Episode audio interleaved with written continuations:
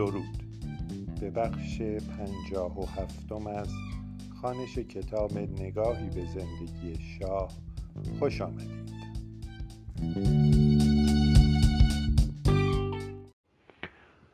تا آنجا خواندیم که وقتی دنیس رایت از فرودگاه آزم دفتر سفارت انگلیس بود یکی از کارمندان به اطلاعش رساند که برای فردا شب او قرار شامی گذاشته شده است. به او گفتند که با نمایندگان ویژه شاه ملاقات خواهد کرد و شام خواهد خورد.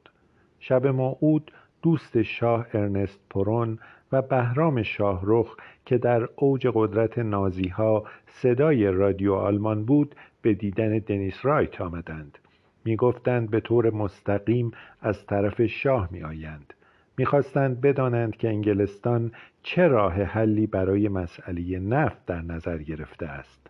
آنگاه از تیمسار زاهدی بد گفتند و پرسیدند که آیا اگر شاه حسین اعلا را از مقام وزارت دربار بردارد دولت انگلستان اعتراضی خواهد کرد؟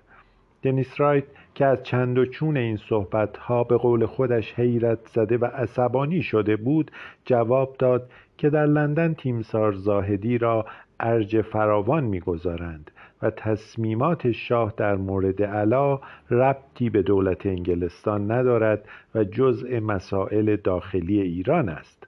به علاوه دنیس رایت به پرسش دو نفر در باب نفت هیچ جوابی نداد.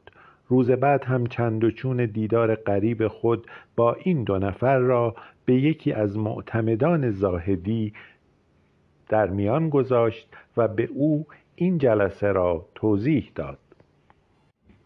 دو روز بعد ارنست پرون و شاهرخ دوباره به سفارت آمدند. این بار بی دعوت وقتی که رسیدند رایت درگیر مهمانی کوچکی برای کریسمس بود.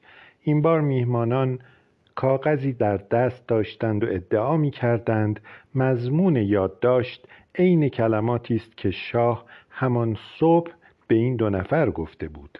در یادداشت آمده بود همه مسائل مهم سیاسی یعنی مطالبی ورای مسائل جزئی دیپلماتیک باید از طریق یکی از این دو نفر به طور مستقیم با اعلی حضرت در میان گذاشته شود. در ادامه یادداشت آمده بود که وقتی شما در زمینه مسئله نفت دستورات لازم را از دولت مطبوع خود دریافت کردید لازم است پیش از طرح هر پیشنهادی به وزیر امور خارجه شما مضمون پیشنهاد خود را به اطلاع اعلی حضرت برسانید و منتظر پاسخ ایشان یا پیشنهاد تازه از سوی ایشان باشید. یادداشت با ذکر این عبارت به پایان می رسید که اعلی حضرت اصول پیشنهادی انگلستان برای حل مسئله نفت را میپذیرند ولی در عین حال تأکید دارند که هر توافقی نباید آبروی دولت ایران را ببرد. رایت نه از مضمون یادداشت راضی بود و نه از شکل انتقالش در جامعه این دو نفر. گفت که فکر دور زدن هیئت دولت و مذاکره مستقیم با شاه را بر نمیتابد. روز بعد از وزارت امور خارجه انگلستان کسب اجازه کرد که جزئیات این دیدارها و تلاشهای شاه برای حذف هیئت دولت از حلقه مذاکرات را با زاهدی و هیئت دولت در میان بگذارد. می گفت می خواهد کل ماجرا را برای زاهدی و وزیر امور خارجه ایران فاش کند. وزارت امور خارجه انگلیس با پیشنهاد رایت موافقت کرد و او هم بلافاصله کل ماجرا را با زاهدی در میان گذاشت. وقتی زاهدی شرح ماجرا را شنید سخت برآشفت. شاه در آن زمان در رامسر مشغول استراحت بود. زاهدی با هواپیما به دیدن شاه رفت و از این حرکات شاه و تلاشش برای حاشیه نشین کردن دولت در مسائل مهم مملکتی انتقاد کرد. شاه البته حاضر به قبول مسئولیت این کار نبود. به زاهدی و پس از چندی به دنیس رایت گفت که پرون و شاهرخ سرخود با سفارت تماس گرفتند و پیامهایی را هم که آوردند از طرف شاه نبود. بعد از مدتی برای اثبات بیگناهی خود شاه پرون را عملا از دربار و از حلقه نزدیکترین دوستانش بیرون کرد و دیگر تا پایان عمر پرون حتی حاضر به دیدار با او هم نشد.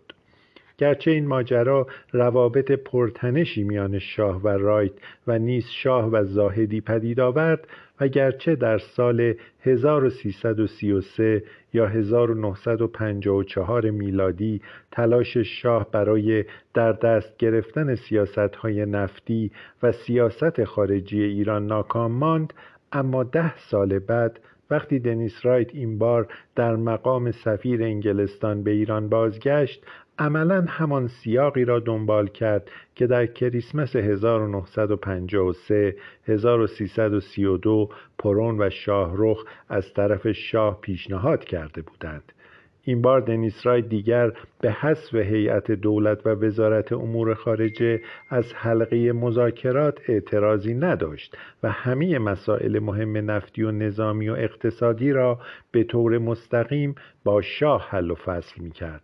تنها تفاوت میان واقعیت 1344 و طرح 1333 شمسی هویت روابط بود.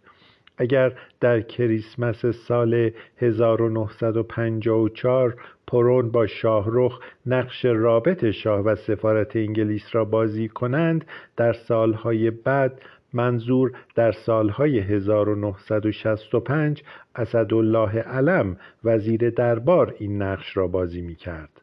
در آن زمان پرون بعد از مدتی بیماری در تهران تک و تنها درگذشته بود و یادداشت‌های علم آشکارا نشان می‌دهد که در آن سالها همه سیاست‌های کلان کشور در دست شاه متمرکز بود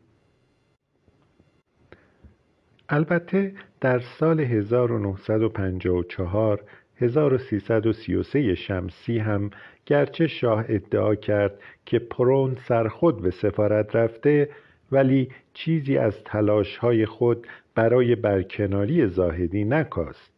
هر از گاهی مسئله برکناری زاهدی را با سفرای آمریکا یا انگلیس مطرح می کرد و هر بار این استمزاج ها با مخالفت این دو دولت مواجه می شد. برای مثال در خرداد 1333 شاه به شکلی گذرا در جلسه احتمال برکناری زاهدی را مطرح کرد جان فاستر دالاس وزیر امور خارجه وقت آمریکا در تلگرافی به سفارت آمریکا در ایران دستور داد که هر طور شده به شاه تفهیم کنید که دولت آمریکا قاطعانه از دولت زاهدی حمایت می کند و نشانه هایی که حکایت از تلاش شاه برای برکناری زاهدی دارند همه مایه نگرانی عمیق دولت آمریکاست.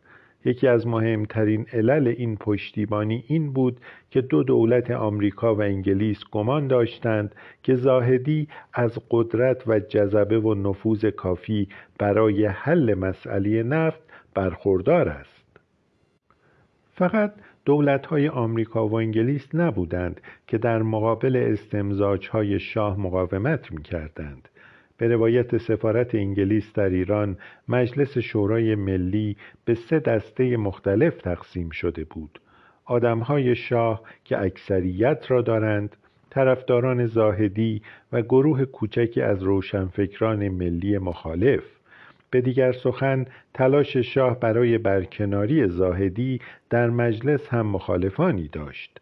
شاه به چند دلیل می‌خواست زاهدی را برکنار کند. بیش از همه تنش این دو در واقع تکرار تنشی بود که میان شاه و نخست وزیران مقتدری چون قوام و مصدق پیش آمده بود. آنها می‌خواستند شاه صرفا به اعمال قدرت هایی که قانون اساسی برایش تعیین کرده بسنده کند. می‌گفتند شاه باید سلطنت کند نه حکومت. زاهدی هم با تکیه به سوابق شخصی و اقتدار نظامی و سرمایی سیاسی که در نتیجه برانداختن مصدق به دست آورده بود حاضر نبود چیزی از قدرت قانونی نخست وزیر را به شاهوا بگذارد. به علاوه چندین مسئله دیگر هم اسباب تنش حتی تنش بیشتر شاه و نخست وزیر می‌شد.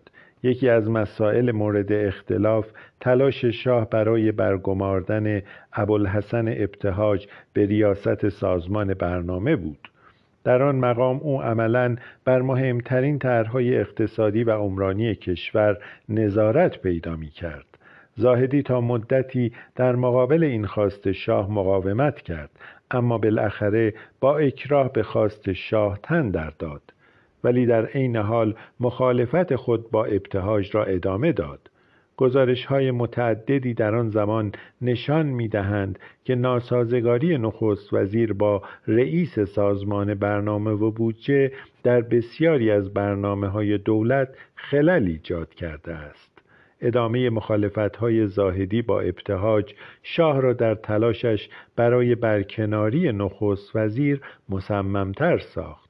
با این حال به علت مخالفت سفارت آمریکا و انگلیس و نیز به خاطر نفوذ زاهدی در مجلس کماکان تلاش شاه در سال 1333 ناکام ماند. شاه تصمیم گرفت که حل مشکل زاهدی را به بعد از سفر خود به اروپا و آمریکا موکول کند. در واقع مدتها بود که شاه می گفت سریا سخت خسته است و برای رفع خستگی او و شاه می‌خواهند به آمریکا و اروپا سفر کنند. دو دولت آمریکا و انگلیس هم به سراحت به شاه می‌گفتند که در شرایط آن روز سفر شاه به غرب مسلحت نیست. می‌گفتند در اوضاع نابسامان آن زمان شاه نباید آنچنان که برنامه داشت برای سه ماه از ایران خارج باشد. می‌گفتند باید مسئله نفت را حل کند و آنگاه به فکر سفر باشد. شاه زیر بار نمی رفت می گفت تجربه روزهای تلخ مرداد همسرش سریا را سخت خسته کرده و, سفر و سفری استراحتی را ضروری ساخته. در واقع شاه برای اول بار در سه ژوئیه 1954 سیزده خرداد 1333 به سفیر آمریکا گفت که می‌خواهد برای سفری غیررسمی راهی آمریکا شود. می گفت سریا هم همراهش خواهد بود. تأکید داشت که البته تنها پس از امضای قرارداد جدید نفت به این سفر خواهد رفت.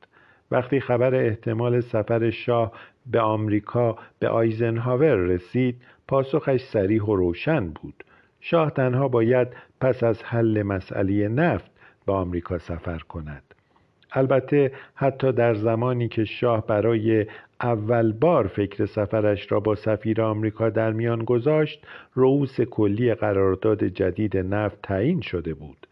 شواهد فراوان نشان می دهند که شاه و نمایندگان ایران در این مذاکرات نقش چندانی در تعیین این رؤوس کلی نداشتند در پنجم اسفند 1332 وزیر امور خارجه آمریکا در تلگرافی به سفارت آمریکا در ایران از امضای تفاهم نامه‌ای بین آمریکا و انگلیس در مورد نفت ایران خبر داد.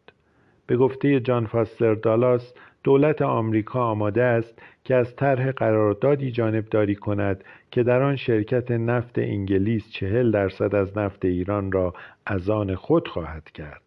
چهل درصد دیگر به شرکت های آمریکایی تعلق خواهد گرفت. در مورد 20 درصد باقی امید ماست که بخش اعظم آن به شرکت شل تعلق بگیرد و از این طریق سهم کلی انگلستان فزونی می‌گیرد. قرار شد آنچه به شل تعلق نمی گرفت بین شرکت های کوچک نفتی از جمله شرکت فرانسوی تقسیم شود. آنچه که بعدها به قرارداد کنسرسیوم معروف شد در رؤوس کلی عین همان ساختاری بود که دالاس در تلگرافش برشمرده بود. تنها موضوعی که در تلگراف حل نشده بود مسئله سخت و حساس قرامت بود. انگلیس ها برای دریافت آن پافشاری می کردند و دولت ایران و شاه می دانستند که مردم نسبت به این قضیه حساسیت ویژه‌ای دارند. در این خبر که ایران به پرداخت چنین قرامتی تن در داده به راحتی می توانست برای شاه و دولت دردسر سیاسی ایجاد کند. در هر حال وقتی قرارداد کنسرسیوم برای تصویب به مجلس فرستاده شد برخی از نمایندگان دستچین شده رژیم هم علیه آن داده سخن دادند.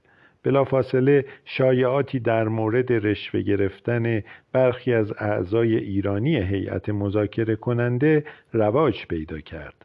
مثلا گفته می‌شد علی امینی که به عنوان وزیر دارایی ریاست هیئت ایرانی را در مذاکرات نفت به عهده داشت چکی به مبلغ پنج میلیون دلار بابت رشوه دریافت داشته.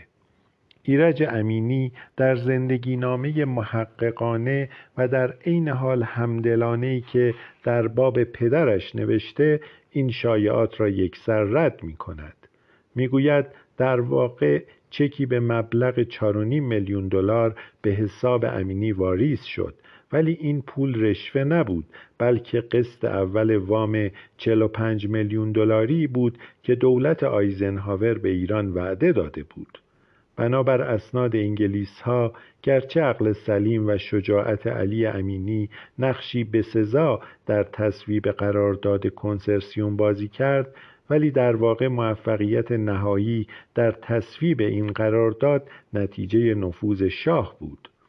در همین گزارش آمده که در آغاز این مذاکرات شاه در نتیجه توصیه غیر صادقانه برخی از سیاستمداران ایرانی درگیر ماجرا و بعضی مفتخوران درباری کوشیده بود به طور مستقیم و جداگانه با انگلیس ها مذاکره کند و از این راه به توافقهایی بهتر برسد.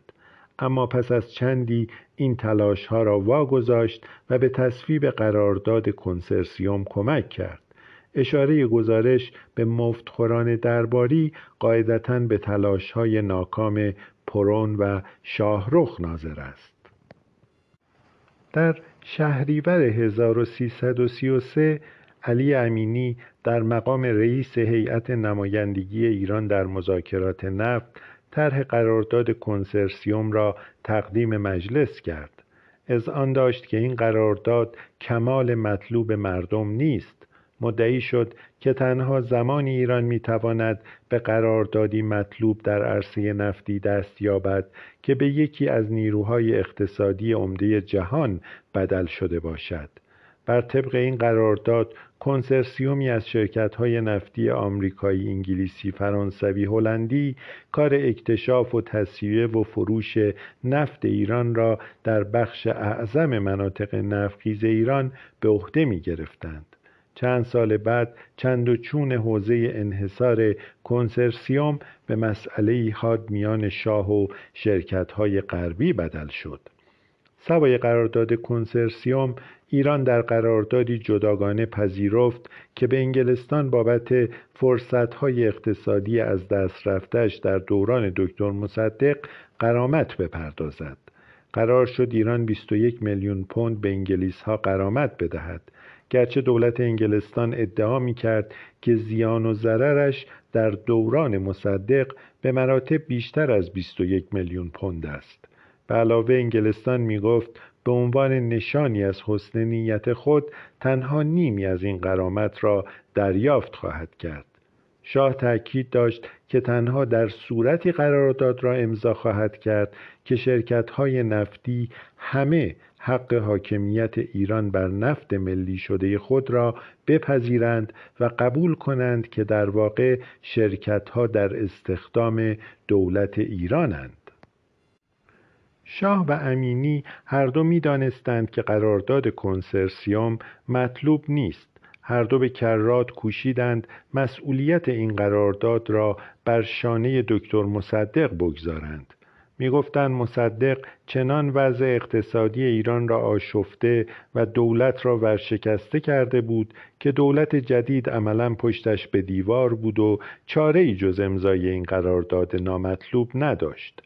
در حالی که هر روز شایعات تازه از قرارداد کنسرسیوم برملا می‌شد و بر خشم منتقدان شاه میافزود در سی فروردین 1333 مجله لایف تصویری از شعبان جعفری معروف به شعبان بی‌مخ را چاپ کرد و در شرح آن نوشت که شعبان از جمله قلدران و بارداران و چاقوکش هایی بود که در پیروزی تیمسار زاهدی در 28 مرداد نقشی کلیدی بازی کرد. شاه از سوی از مضمون مقاله به خشم آمد و از سوی دیگر کوشید آن را به ابزاری برای برکناری زاهدی بدل کند.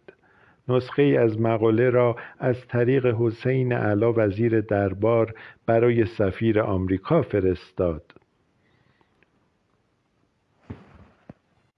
به هر روی بعد از حدود چهار هفته بحث های پرمجادله مجلس بالاخره قرارداد کنسرسیوم را تصویب کرد و شاه هم در 24 اکتبر 1954 دوم آبان 1333 لایحه را توشیح کرد و بدین سان قرارداد جنبه قانونی پیدا کرد.